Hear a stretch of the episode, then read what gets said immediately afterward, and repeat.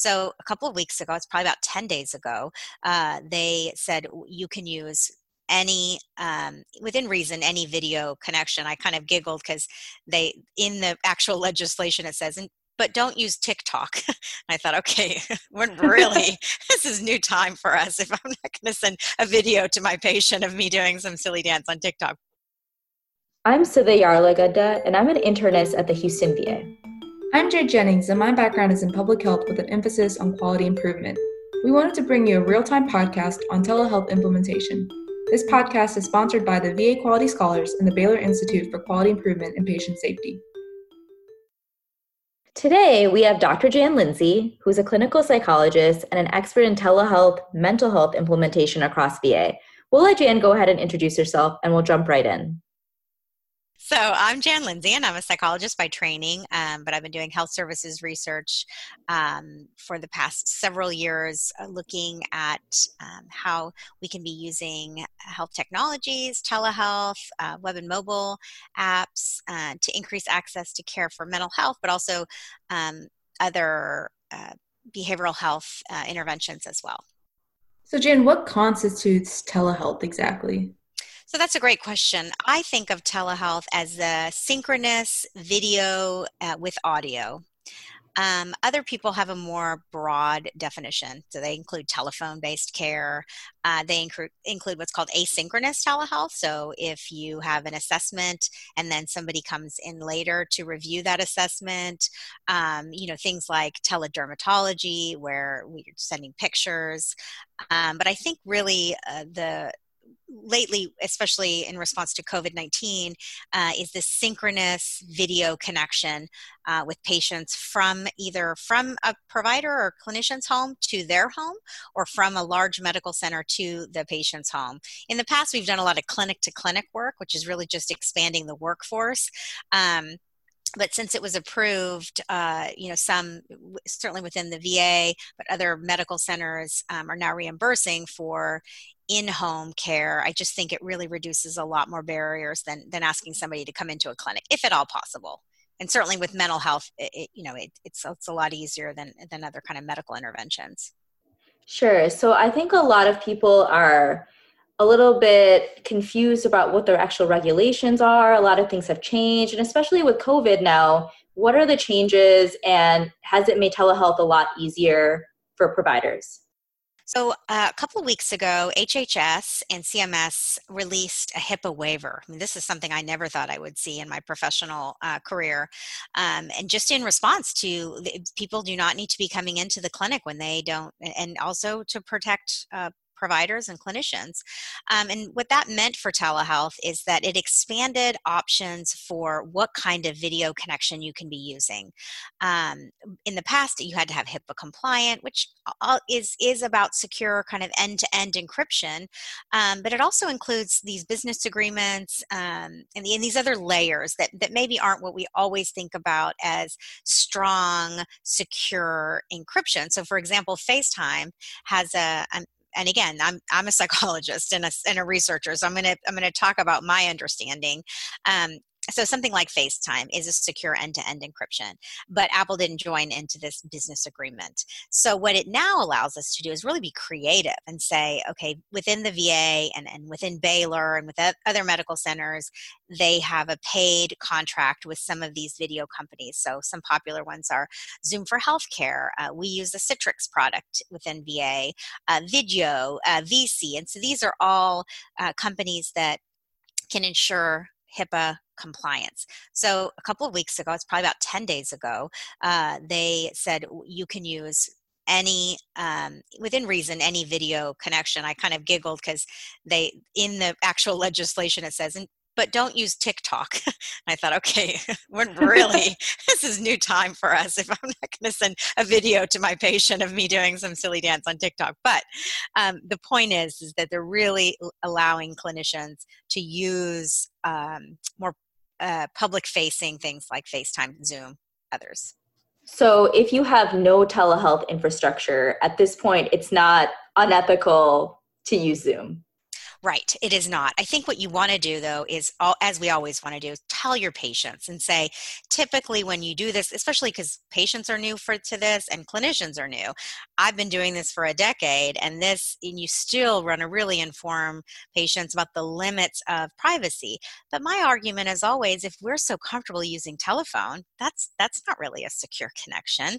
Um, and so we we just want to say you know this is a place where i can lock the, the clinic room. So for example um, in zoom you can see who's joined the room. You can invite people in. You can say um, but you know actually in my experience the privacy issues are really about telling patients uh, when you do this um, visit please make sure you have your own privacy. So there's been times where i've been you know treating a veteran uh, for ptsd and uh, one of their family members walks in the background and so you say oh wait a minute you know when we talk about the security that also means within your home they got to set up a, a safe and private space for you for you to have this visit.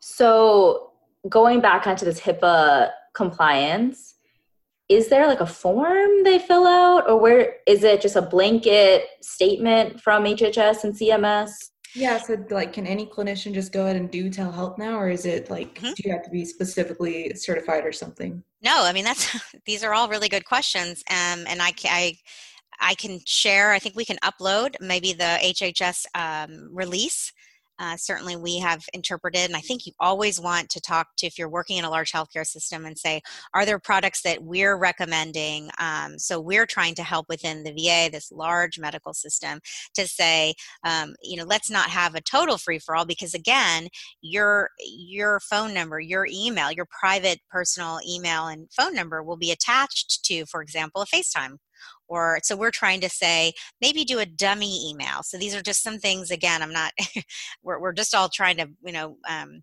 fly the fly the plane as we're building it um, and, and, say you know create a dummy email so that you know maybe your professional name with your clinic at gmail.com for example and then that will pop up so your patient knows it's you um, and then but also to be sure that that email if their patient says oh i see that on my on my facetime that you can be clear and put a, disc, a disclaimer there said this is not a monitored email this is an email that i've used to create again just um, just try to protect uh, expectations as much as possible. But I will say we've been doing telephone based care for a long, long time. I did grand rounds at Baylor a couple years ago, and I was just really loving the um, the increased access to care that the video to home was doing and learning a lot about my patients who maybe they had panic disorder and they were afraid to leave the home um, maybe they had experienced military sexual trauma and they didn't want to come to the va um, and so i was just really and this older i mean i'm, I'm he must have been in his 90s he's he reached out to me when i was walking out and he said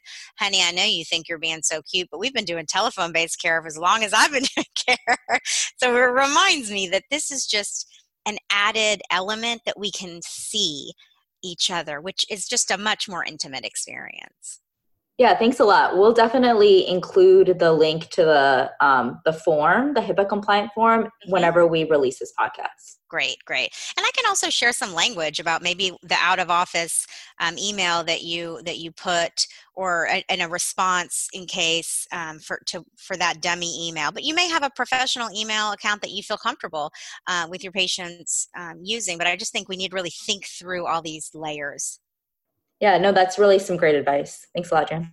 Mm-hmm. I agree. So, who can actually practice telehealth, Jan? Can it does it have to have a physician involved? Can it be a nurse just doing it? What does it, can a social worker do it? So I think a, an, a licensed clinician. Um, again, I'm not. I mean, I'm not an attorney. I'm just. I'm trying to share at least the information that I know, and and certainly working in a large healthcare system, you you get some protections, and so I'd always recommend talking to your supervisor, talking to. You, but if, if you're an indiv- individual clinician, there are um, organizations, American Telemedicine Association, your individual. So I'm a psychologist, and the APA has been releasing a lot of guidance. Um, and so I think my opinion now during this COVID crisis is if you're going to call a patient, um, why not elevate that phone call? Why not elevate that and add a video component when possible, when people are comfortable? Um, and so I think you know if you were to ask me six months ago i wouldn't be quite as as you know there's huge processes make sure you have a hipaa compliant software platform blah blah blah blah it, consent but now that we're moving really from providers not being in the clinic patients not being in the clinic I worry about the lack of connection and when people are isolated for many months they and we're when we talk to veterans so all of our projects our grants include a qualitative component. So we talk to veterans and we ask them how important is it that you see your um, provider your clinician? Because many times the clinician will say just let me pick up the phone. That's what i've been doing forever and we're really encouraging them and they're telling us things like i feel I know they're listening to me. I know I can see their reaction to things. They can see where I live. I, it's as if I'm inviting them into my home and I feel safe here. I can show them my dog, or, um, you know, if, if we have questions about medication, we can walk with the patient into their, um, their medicine cabinet. So just things that we didn't always know a couple of years ago that that were going to be so beneficial so i would encourage people to just use it thinking about it as an elevated phone call right now instead of replicating in-person care which is ideal but at this in this crisis maybe elevated phone calls are going to be good and many people are staying connected to their families this way. This you know i'm certainly looking at you all right now. I know that we're not going to you know it's just going to be an audio but it's really nice to to to be able to engage this way. Sure i think a lot of small clinics are kind of dealing with this reimbursement issue. I think back in, you know, it, it's not the same as getting reimbursed for an in-person visit. Has that changed? It has. And again, um, I think maybe posting all the information because I'd hate to, to be giving um, bad information out now, but Medicare and Medicaid have said, you know, we will now reimburse this as, as an in person visit. Um, it used to be if you're rural and older, there were criteria, um, and it's just it's much more open i think people are really trying to encourage the use of these platforms so i think it's it's always good talk to um, talk to the people in your in your organization um, and then i'll you know we'll share the guidance to see if if there's uh, more detailed information that would be helpful Sure. Some of the um, the issues that are going to come up are definitely post hospitalizations, and a lot of these visits were often nurse visits. Is there any guidance from CMS on sort of reimbursements for nurse post hospital visits, or are you not sure? Well, I think that we can share some links so that people can explore. I guess I can't emphasize enough about how things have changed in the last few weeks. So, before, it really wasn't um, it was dependent on your insurance, depending on a lot of the billing codes.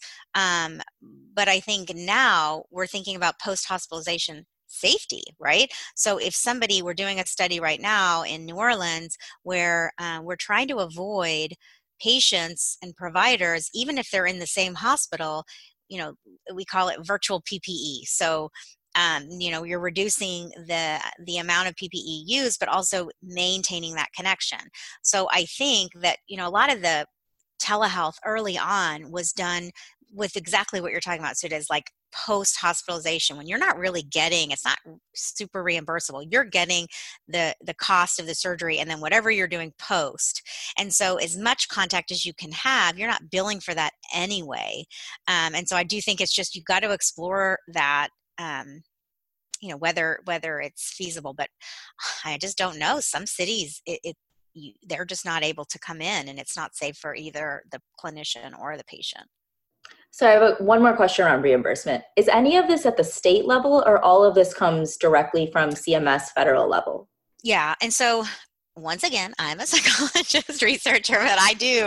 Um, I think a lot of these organizations, American Telemedicine Association in particular, been at, and HIMSS is another group, um, been advocating at the federal level. So things like DOD, VA, where I work, um, but also um, you know some state level uh, they're making common sense decisions now at the state level to say uh, you know this is as good as and has the research which is really my passion is showing that this is as good as. So we've done non-inferiority uh, studies we've done randomized control trials to say this is as good as in-person care certainly for mental health. Um, but we're also talking to people to say it's as good as effective wise um, you know the the effectiveness not necessarily because uh, we've moved away from randomized controlled trials because we want to encourage choice and people who want to come in should come in want to people stay home um, and so i think that that data is finally getting to the people who are making decisions about reimbursement and saying okay if you, we save time and we say you know keep people in their jobs and get you know reducing childcare um, that it's finally getting to that level and this is absolutely the tipping point right now. I mean it you know this is this is a real game changer for telehealth it kind of reminds me how during Hurricane Harvey, uh, telehealth kind of skyrocketed because of a mm-hmm. crisis. So it seems to take a crisis to get telehealth off the ground. yeah, and and actually, some of our the people who really were reluctant to use it, um, you know, it was something that they really had to get used to, are continuing to use it, and are some of our kind of uh, bigger biggest champions. And so, I do think that this this is going to be a game changer. My concern, though, is that people will go to just telephone care, and we're going to lose the intimacy intimacy that happens in in this um, back and forth. Although I think all of us are using Zoom and Skype and other you know google hangouts and all day every day. The other good thing is you can use it with groups now. Um, i mean it's it's a little clunky when you do many many people um, but you know if you have the if you have the right training and you're you know if a psycho ed group you can do more people but a process group a little smaller. So there's there's a lot of opportunities so, is there technical infrastructure available for patients as well? So, like Zoom, you said, is there any other apps or something they have to download on their phone or on laptops? Sure. Um, I, so the things that we're exploring um, are uh, GroupMe. I mean, I'm sorry, Google Hangouts for groups, Skype, Zoom, um, and then there are some other free platforms. Um, actually, and I wouldn't recommend this, but this was on the list, was Facebook Messenger video. I'm not going to recommend that. It's a little too deep in the weeds of our kind of personal life. Um, and I think just but really prioritizing the HIPAA compliant software because this HIPAA waiver isn't going to be forever. So I would recommend somebody who's really starting to turn their practice around is explore some of the HIPAA compliant secure platforms. But in a pinch, I would try to think about, um, you know, adding a FaceTime uh, video to a call, uh, exploring Zoom, certainly those things. But I would definitely prioritize a HIPAA compliant uh, platform. They're they're um, for the long term? Um, I think a lot of our veterans, a lot of patients, they don't have internet access, and that's becoming a bigger and bigger deal. You see it with schools. You see a, like a 14% of children don't have internet access for school, and I'm sure that's much higher for the elderly, the rural population. Do you have any tips for getting internet access for them? Yeah. So the tips that I used to use are probably not so great right now. So we used to, uh, we did a lot of car therapy. So uh, recommending, because it wasn't just, because um, you can also use, if they don't have Wi Fi, you can also use their cellular uh, network.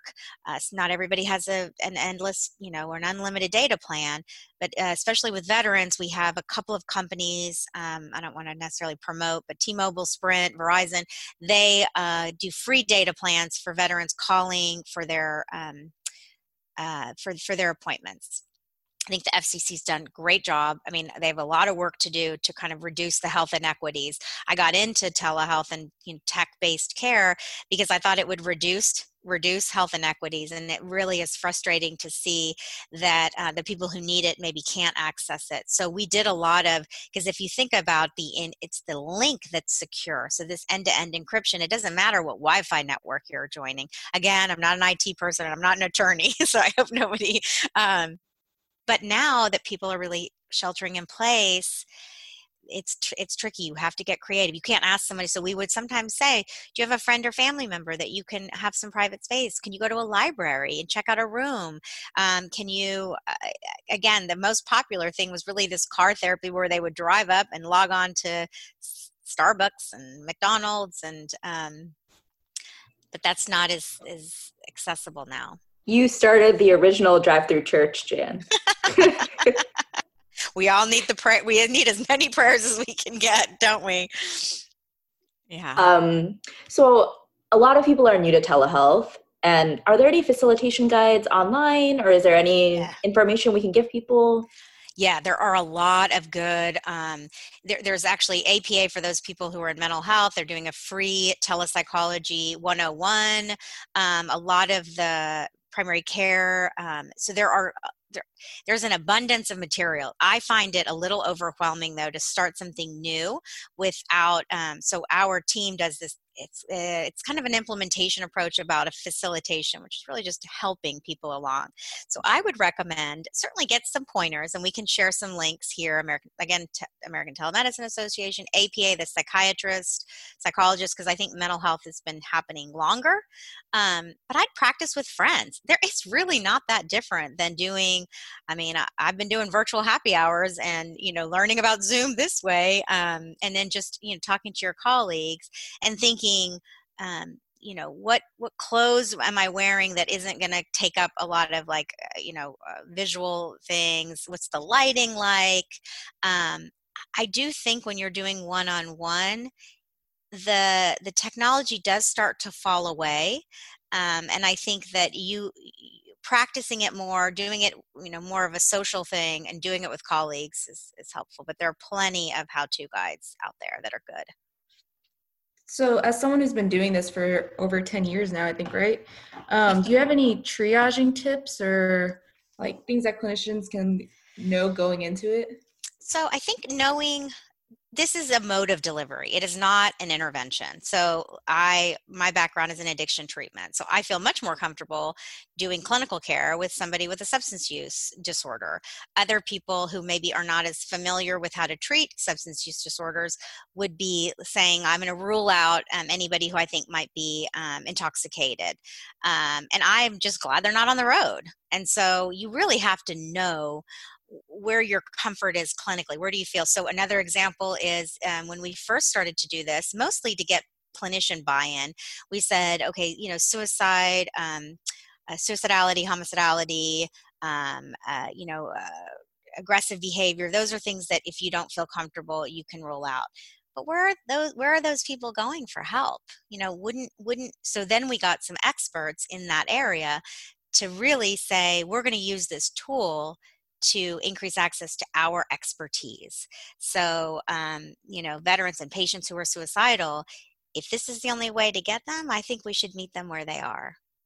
There are other kind of disorders, uh, mental health uh, conditions that make this um, just so uh, panic disorder, agoraphobia, PTSD, um, hoarding. So there are conditions um, that really this is the only way to do that first step in. And then we encourage people, of course, to come in to see us as they feel more and more comfortable. But if we're not meeting them where they are, we're missing them altogether.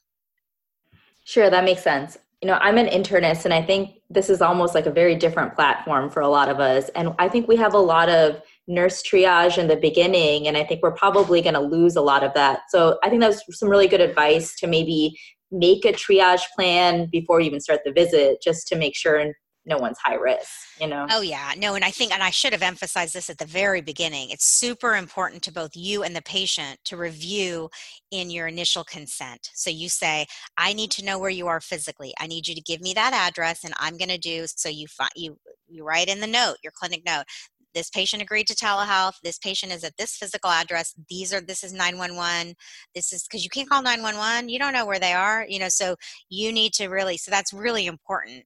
Um, but also having like if we lose our if we lose our connection i'm going to use the phone. Um, and and if there's somebody in your home while the visit is going c- can you please share their contact information? Because if you know if you're on this this has never happened but if you're on the phone and somebody has a medical emergency you want to be able to call the person their spouse partner friend who is in the house with them um, and it's so cruise uh, and you all do this much better in medicine is this idea of uh, the team sign you know the team approach where um, you have multiple people who are uh, providing care for this patient who you can contact and it, it shouldn't just be yeah.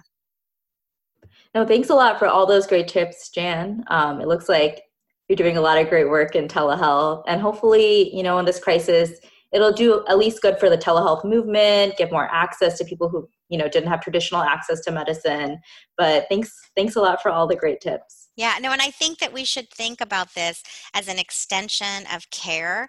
And right now, we really need to be flexible and creative about connecting with patients.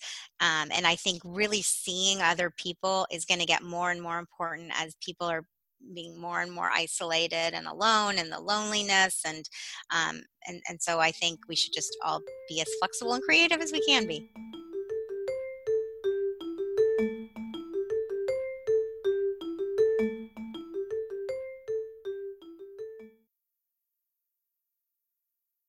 For more information, please contact VAQS at va.gov. That's V-A-Q-S at va.gov. The opinions expressed in this podcast are the author's own and do not reflect the views of Baylor College of Medicine, the Department of Veteran Affairs, or the United States government. Please stay tuned for the next episode.